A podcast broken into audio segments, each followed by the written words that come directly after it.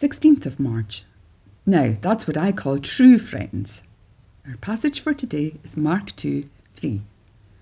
They brought a paraplegic to Jesus, carried by four men. Crowds often gathered around Jesus. This story in Mark's Gospel tells of a paralysed man who had no strength of his own, but he had four of the best friends anyone could have. They were determined to get him to meet Jesus. On that occasion, it seemed impossible for them to get to Jesus, but they managed to get him down through the roof.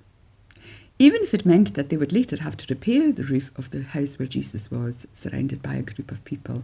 I wonder what the paralysed man's friends thought when Jesus, instead of immediately healing the man of his illness, said to him, Son, your sins are forgiven. Verse 5. Maybe the friends were thinking, Jesus, just heal our poor friend. That's why we brought him to you. Of, course, Jesus knew that, but he dealt with first things first. We can't see inside the heart of the paralysed man, but Jesus did, and so he dealt first of all with what was worrying him most his sin.